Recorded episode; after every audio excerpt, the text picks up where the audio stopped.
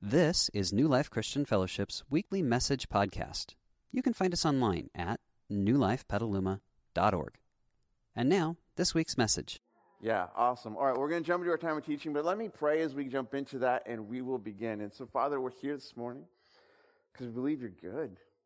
Because we believe that you, you actually go far beyond our hopes and dreams and you give us your best. You send your son into this world so that through him we can have life. And last week we looked at how we can respond to that. We can respond to you giving our best by giving our best back and stepping into this dance of love with you. And yet, Father, it's not simply that you invite our best, you invite all of us. And today we want to look at what that can mean to experience more of your best as we give all of ourselves to you. And so give us ears to hear what you have to say to us today. In your name, amen. So it's two words that devastated my life as a little kid. Two words that I just had never heard before. You failed were the words. I didn't even know there was a test that day. Like I just showed up to school, like living my best life, thinking it was a normal thing. And they're like, hey, there's a special test that we're doing today. And so they just sent us out of the classroom one at a time. And I was like, I, no one prepared me for this. What does this even mean? And so I remember I, I walked and I, I, go to a part of the school I'd never been to before, and there's people I'd never seen before, and they sit me down and they're like, okay, are you ready to take the test? And I'm like, sure. And they're like, can you read the words on that wall? I'm like, what words? And they're like, you failed. And the dude gives me a piece of paper and says, you're going to have to tell your parents about this when you get home, and sends me on my way. And I was devastated. I'd never failed anything in my life up to that point. And I just remember feeling sad and ashamed and all these feelings of like, like, oh no, there's something wrong. And, and instead of going back to the classroom, I found the farthest corner on the playground and hid myself and cried until someone came and found me. It sucks to fail, doesn't it? And, and I think so much of our lives we wrestle with that feeling because I don't know about you, but there's times where I don't feel like I'm winning or doing well. Sometimes I feel like I'm actually doing very poorly in life. Is it just me? And, I think that when we're wrestling with that reality, it's really easy for us to try to keep a running tally in our mind about how we're doing as we go through life. Like to kind of have a scorecard, right? Like, in, in, in the way my scorecard works is I kind of have like two columns, and one is the uh-oh column, and the other is the attaboy column. And you know what my hope is when I look at the scorecard? That the attaboy column outweighs the uh-oh column.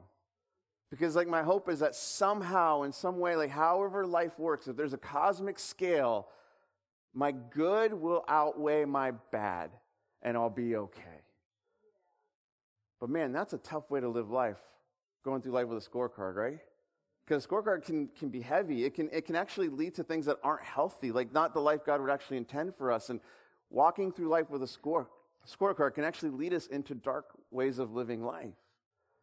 I mean, here's some of the ways that scorecards can impact our life for the negative. A few things here. One of the ways that scorecards can be heavy or dark is that scorecards can actually lead us in comparing ourselves to others, but not in good ways.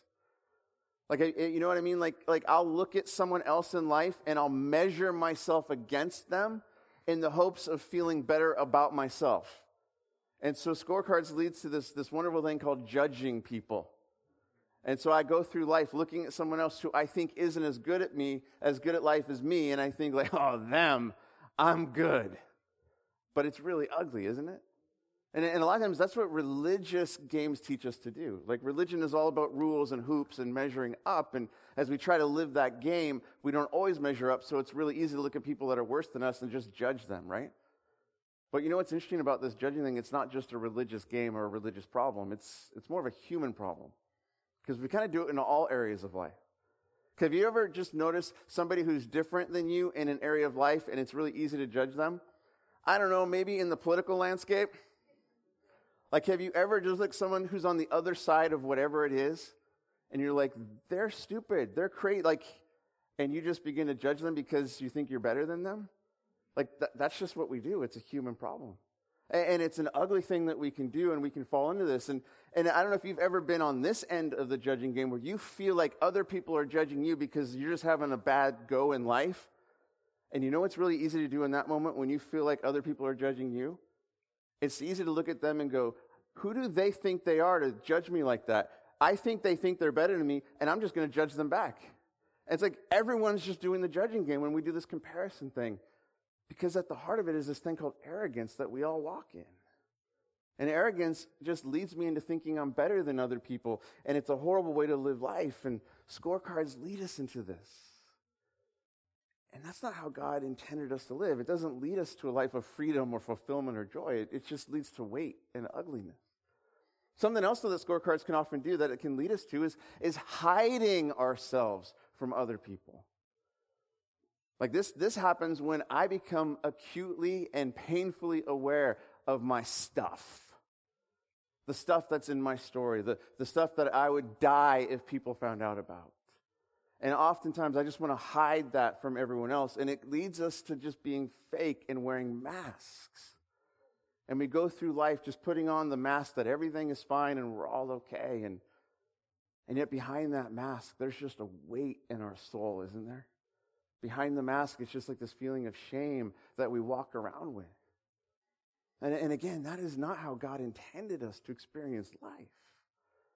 But scorecards just lead to ugly things. Another thing that scorecards can lead to is when we just get so fed up with the games that we've been playing that, that we just say, like, I just want to get rid of the scorecard altogether, and we begin to just justify ourselves. And what that, that means is that we just kind of look at life and we look at how we are and we say, there's nothing wrong with me. That's called denial, by the way. right? But we just say, like, there's nothing wrong with me. There's nothing wrong with what I'm doing. There's nothing wrong with what I'm about in life. And, and how dare anyone tell me otherwise? And, and oftentimes, the way we go about justifying ourselves is that we look at what we're doing in life and we think, but this makes me happy, and happiness becomes the ultimate God and goal of our life. And so, if it makes me happy, it can't be wrong. And then we justify all sorts of things in the name of happiness.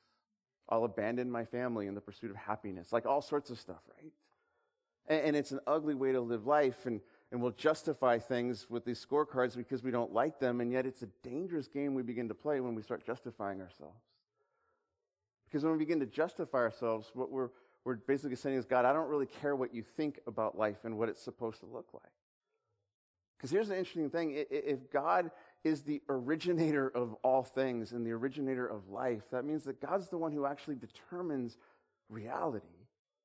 And any sense of, of morality flows from who God is. And, and when I begin to say, God, I don't care what you think, I actually begin to go against what God would want with my life. That doesn't put me in a good place. Like, like, like God was speaking to his people in ancient times, and they were just all doing their own thing and making up their own rules and doing life on their own. And, and God says these words in Isaiah 5:20. He says, "Woe to you. Woe to you who would call good evil and evil good. Like woe to you who would call light darkness and darkness light." And he says, "Woe because when we begin to walk in that way, we begin to actually live in lies that lead us away from life. And again, that's not what God intended for us to, to go through life justifying ourselves and living in denial, that God actually wants to lead us into a much better kind of life. But when we begin to, to get caught up with our scorecards, it can lead to all sorts of things that just don't live, lead us to the life that we were meant to live, to, to, to live a life of comparison or, or hiding or justifying. And, and those are ugly and heavy ways to live life. Which is why when you encounter Jesus, it, it's so incredible like Jesus gives these incredible words of invitation to those of us who are just tired of the game. And he says these words He says, Come to me, all who are weary and heavy burdened. I will give you rest. He says, Learn from me. Take my yoke upon you. He's using the language of, of two work animals that are yoked and harnessed together so that together they can do more and go further. He says, Take my yoke upon you, for my yoke is easy and my burden is light. And you will find rest for your souls. Like he's inviting us to, to do something totally different with our life and with our story because he's come to set us free from the games we play in this world, from the weight of the scorecard we all carry. And it's incredible when Jesus begins to show up because our hope is that through Jesus, God actually desires to lead us into something so much better. This is what the first followers of Jesus realized as they began to encounter him and he changed their world. One of them, this guy Paul, writes these words in Colossians 1 13 through 14 about the incredible hope of what Jesus has come to do. And he says, For he, for God, has rescued us from the kingdom of darkness and transferred us into the kingdom of his dear son, into the kingdom of Jesus. Jesus, who purchased our freedom and forgave our sins. That when we begin to encounter Jesus, when we begin to, to take steps of following him and listening to him and trusting him, something fundamentally changes in our story. We're transferred from a kingdom of darkness into a kingdom of life. And that's what Jesus wants to do in each of our stories. And it's a beautiful thing that happens. And, and yet, I think, so how? How does this happen? Like, how am I rescued? How do I go from a, a kingdom of darkness and, and weight and ugliness into this kingdom of life that Jesus wants to give me? And, and I'm glad you asked. And I think one of the ways that it starts is by just simply recognizing I need help in my story. How many of you know people who need help? Right. Yeah. Uh, right, the elbow. How many of you realize you need help? It's, it's interesting that idea of recognizing that I need help. You know when it's easiest to realize you need help? When you're at rock bottom. Like when it's just all come crumbling down. You've come to the end of yourself. That's when it's the easiest to raise my hand and say, God, could you do something? Can you help me? You know when it's harder to recognize that you need help? When life's going pretty good, right? Like when the sun is shining and the birds are singing, and it's like, God, thank you, I got it. Do you know when it's actually hardest to ask for help? Not simply when life is going good. You know when it's hardest to ask for help? When you believe that you are good. Like, I'm good, I don't need anything. I got this. And it's interesting because I think sometimes the hardest time to raise the hand for help is when we think we're good, good enough. Which invites an interesting question How good is enough? Because we're suddenly back to the scorecards, aren't we? Like, how good do I actually have to be to be, like, good enough? Imagine this. Imagine that we just decided to go on a trip this summer and we wanted to go check out the Grand Canyon because, you know, we hear Arizona's cool. Maybe not in the summer, but, you know. And so we just get on, we get on a bus and we all go there together and, and we kind of know some of the people that are there. And so we road tripping and we're getting to know each other and we realize like, I like some of the people on this bus. And, and then we kind of realize, I don't know, I don't like some of the people on the bus, but you know, we're on the bus. So let's just go on this trip together. And so then we get to the, to the Grand Canyon and we go to this beautiful vista overlooking it and we just see the, the expanse of it all and we see the other side and it's just like amazing. And then this one guy that got on the bus with us, probably like, you know, 18 year old, says this. I think I can make it. I'm like, what? He's like, I, I think I can make it. Like, what, what do you mean? He goes, I'm a good jumper. In fact, I think I'm better than every single one of you on the bus. And I think I can get there. Now I'm like, you're a legal adult. I'm not responsible for you. Parents don't have to sign up. Like, like, what are you talking about? And imagine if this dude just said, like, watch, I'm going to show you how good I am. And he took a, a big lead up and goes with all of his energy and effort and just charges that and then jumps. First of all, I hope one of us would say, dude, don't. And he'd be like, don't judge me. And we're like, yeah, because that's what love does. Love says, go for it, right? Like, whatever, right? But, like, let's say he decides to do this, right? It's going to be, in, it's going to be a tragic story, but you know what? For like a good six, eight, maybe 10 feet, it's going to look incredible. And in that moment, I'll be like, he is better than me. Look at how far he's getting. But then reality is going to kick in, isn't it? And bro's not going to make it. See, because the problem isn't how good he is. There's this thing called gravity. There's the reality of the world that's going to be working against him. It doesn't matter how good we are because our goodness isn't the issue, is it? It's the other stuff that we wrestle with, that weighs us down, that causes us to whip out the scorecards, which is why when Jesus shows up, Jesus changes everything. because he invites us to live life in a totally different way. One of the early Christian leaders, the guy Paul, when he first met Jesus, it fundamentally changed his life. You can read about his story in the early Christians in one of the books in the New Testament, the book of Acts. It's a beautiful story because it's just, it tells the story of the first followers of Jesus after Jesus' resurrection. And he's like, okay, now go and do stuff in the world. And if you've ever wondered, like, how do we bumble through life? Just read them and it gives you hope. but when we first meet uh, Paul in the book of Acts, he's actually named Saul, and he's not a fan of the early Christian movement. He's one of the religious leaders, a group of Pharisees. Like they were the goody two shoes. Like if anyone thought he was good enough, it would have been Paul at this point in his life. And he's actually out to get the Jesus movement over.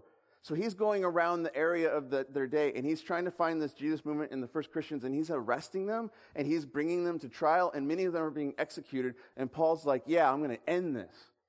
And then one day he's heading to a city and Jesus shows up. But it's not like, like the Jesus we meet in the Gospels. This is Jesus, resurrected Jesus in all of his glory, awesome wonder. And literally, Paul is knocked off his animal and he's sitting there going, Who are you? And the response is, I'm Jesus, whom you're persecuting. That's a bad day. And Paul's like, I'm done. And then Jesus says, But Paul, I have a life for you. I want to turn your story around. I offer you something that the world can't give you. I offer you something you can't get yourself. And Jesus changes his life. And Paul goes from being the enemy of Jesus to being one of his most greatest defenders. So much of what we have in our scriptures is because Paul's life was changed forever. And through him, God helped us understand his heart. And Paul writes some words that revolutionize our understanding of how life works, that we don't have to carry the scorecards anymore. And in one of Paul's letters that he writes to the early Christians, it helps us begin to realize that Jesus offers us something different, that God is doing something different. We don't have to play the scorecard game anymore. And so this is what Paul writes in one of his letters in Romans chapter 3 to these Christians living in Rome. And I just want to look at a few verses and unpack them with us today because it can change our story forever. And so Paul writes these words starting in verse 20.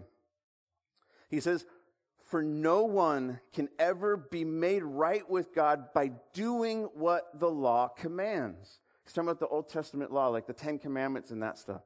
He says the law simply shows us how sinful we are. Okay, let's just let's just acknowledge these are heavy words, right? These are not popular words and we can wrestle with these words. And all I would encourage you to do if you're like kind of put off by these words is just lean in and say, but what are you trying to say? Because maybe there's life in these words for us today. And so what Paul is helping us understand that is that when God gave the law, what we would consider like the Ten Commandments, there was a purpose for that. And the purpose wasn't so that we would live up to them and think we were awesome. The purpose of the law was for us to look at those and go, I kind of suck at this. Maybe I need help. And it's interesting that you look, especially like those Ten Commandments, it's not like God set the bar ridiculously high. Like, don't kill people. God, that's impossible. Are you serious? Like, don't cheat on people. Don't lie about people. Don't steal from people. Oh, and remember, there's one God. And so remember Him. Worship Him only. Follow Him.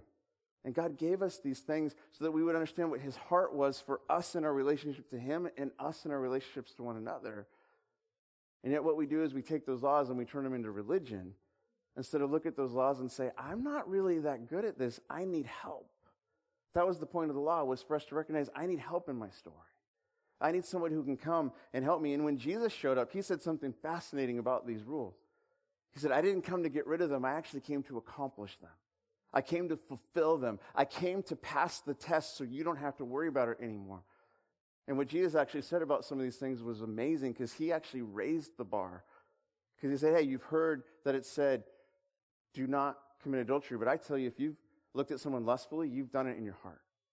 He said, I, I, You've heard that it says, like, don't be angry with your, or don't kill another person, but if you're angry with your brother in your heart, you've already committed murder in your heart. Like, Jesus is helping us understand this isn't about behavioral standards we live up to, it's about what's going on in our heart that we need God to show up and change our story, which is why we need Jesus. And so this is so cool. Look what, look what Paul's helping us see here.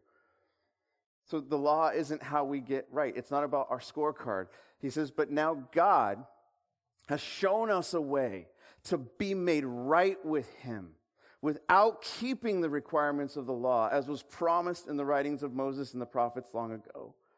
He says, We're made right with God by placing our faith in Jesus Christ. And this is true for everyone who believes, no matter who we are.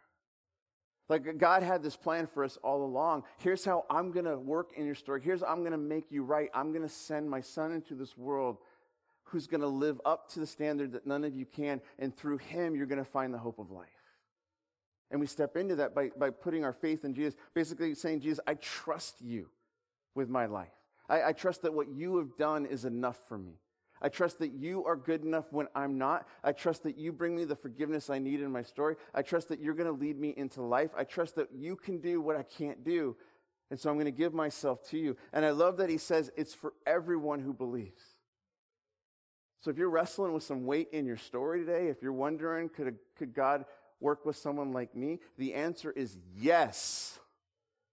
Because Jesus is for everyone. And so we have this new way of living life. And Paul goes on and he goes, For everyone has sinned. We all fall short of God's glorious standard. Yet God, with undeserved kindness, declares that we are righteous. That means we're right in his sight. And he did this through Christ Jesus when he freed us from the penalty of our sin. That Jesus came to do for us what we cannot do. And, and it's just that interesting. There's, there's, there's weight to those words. Everyone has sinned. We all fall short of God's glorious standard. You know what that means? We're all in the same boat. We're all in the same boat. And the bad news is it's sinking. but the good news is, is that the lifeguard is on the scene. And he has come to rescue us, to bring us life, to bring us into the hope of something new. That Jesus has come to do something in our story. And the beautiful thing is that Jesus dealt with the badness and now offers us his goodness so that we can begin to grab hold of that and step into a whole new life with him. That's the beautiful thing that we see. And Paul's painting this picture of us of this, this beautiful exchange that takes place in our story when we put our faith in Jesus. That Jesus says, Come to me as you are, bring me all of it. Give me your scorecard, and I'm going to give you mine in return. And now I'm going to let you live this new life that I've come to give you. I'm going to set you free. I'm going to make it possible for you to step into everything God has for you because it's not about you anymore. Can I just tell you that's some of the best news you could ever hope to hear? It's not about you. It's about Jesus and what he's come to do for you, and that's what sets us free. Have you ever had someone just qualify you for something that you couldn't qualify on your own? I remember when we lived in Southern California, we would go to Disneyland when Indy, our oldest, was a little kid.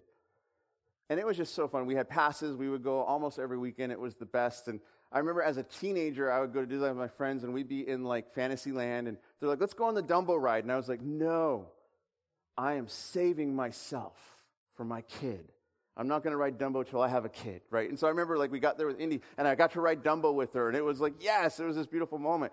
But you can only go to Disneyland so long and ride the kiddie ride so long before you kind of bored out of your mind.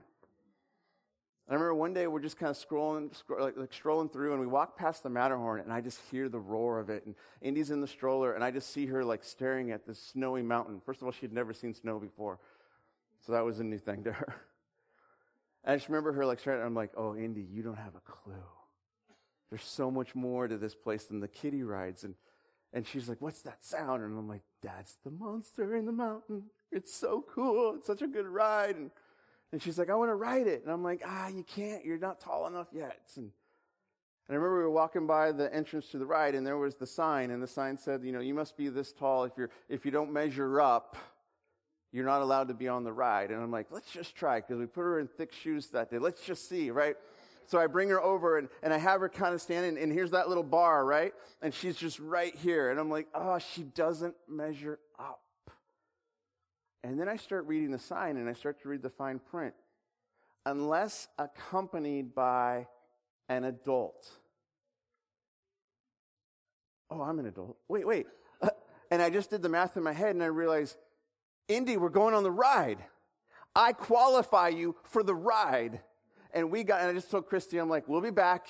And I remember just going on that ride, and she is just wide eyed with wonder. And we sit down on that ride, and I'm just holding her, and I could just feel her heart beating in her chest against, like, like against me. And as we're going in, and it's the rip roaring best ride we ever had. It's like old Matterhorn before they made it safe. Like, where you're just slamming around, like in the slalom, and you're like, ah, I got whiplash and all that stuff. Like, it was the greatest. And we got done with that ride, and she's like, let's do it again. And I'm like, we can do this all day. I qualify you for it. That's what Jesus does for us.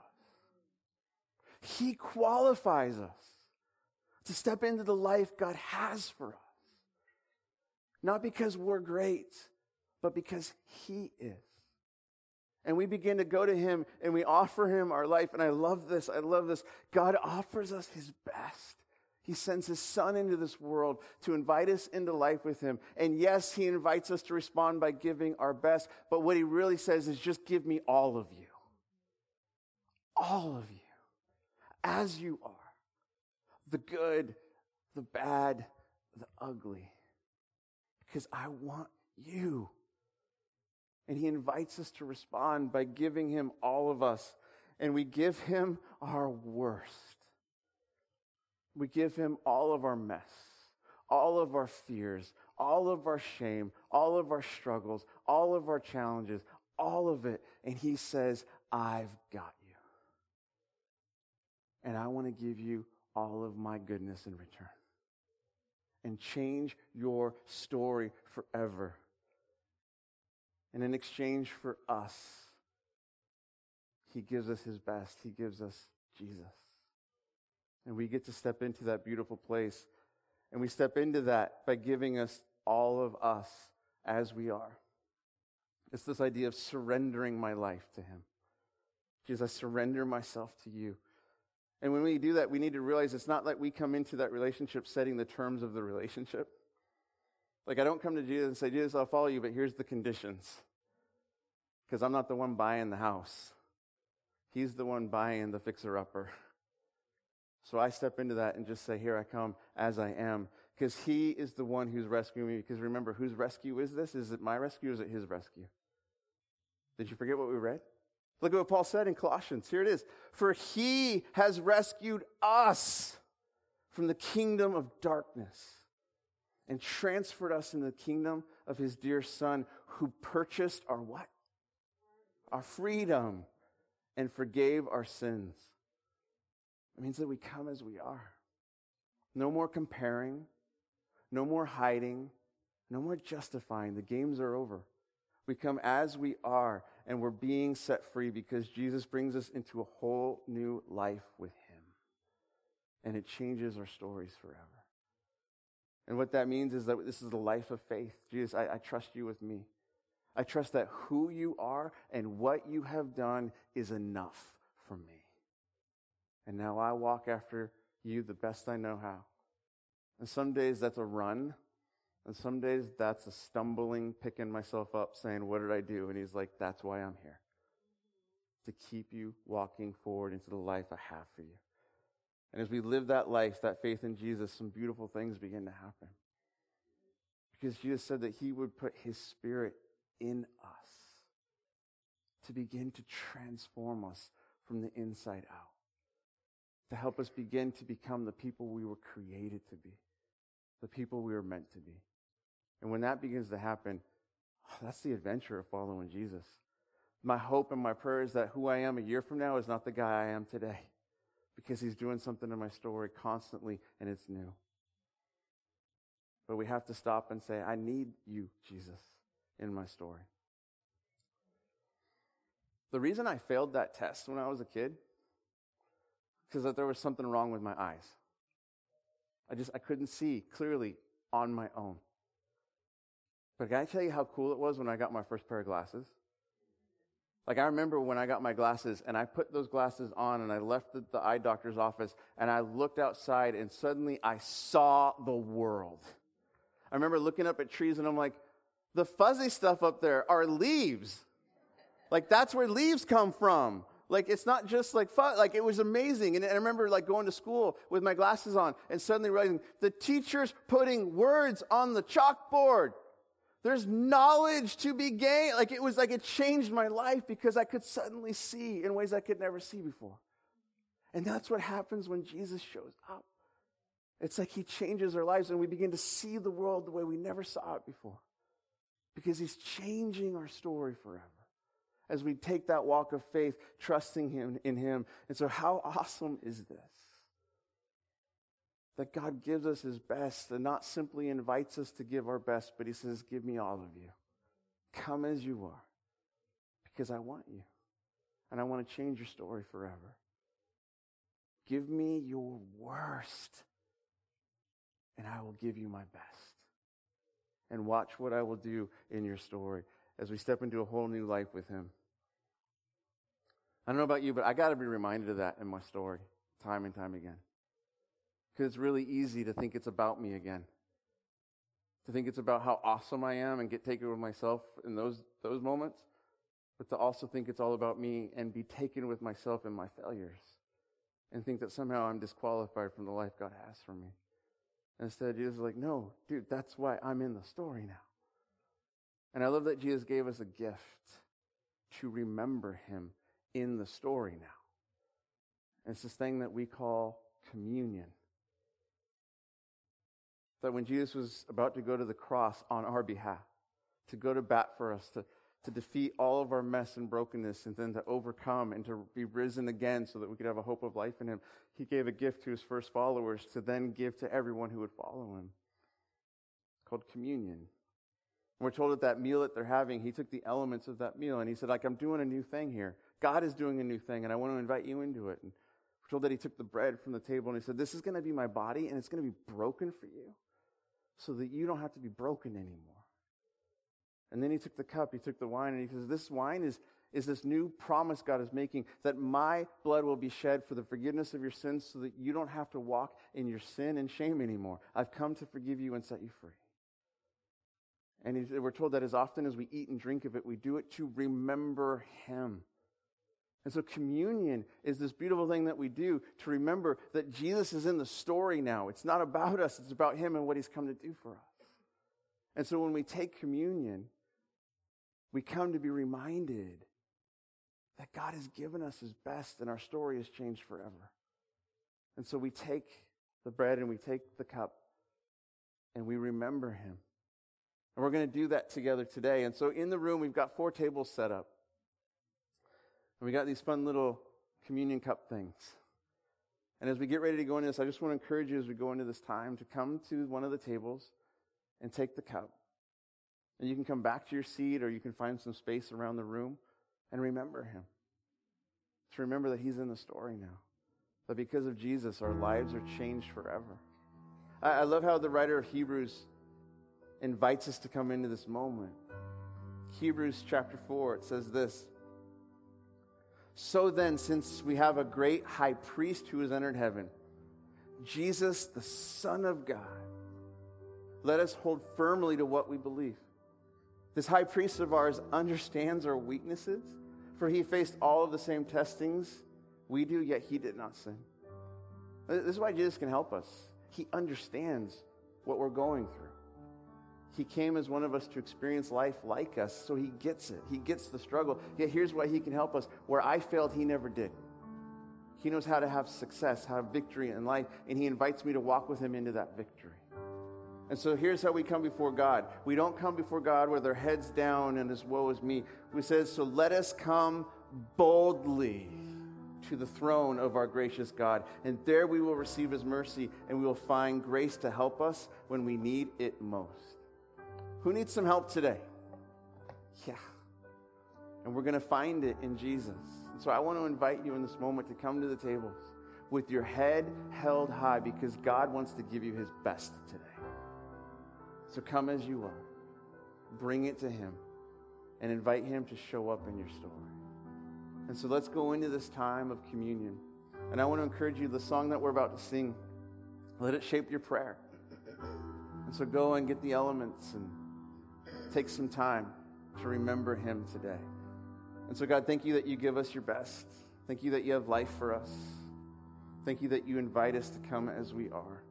Thank you that we can bring the scorecard to you and lay it down, we can be set free from the games.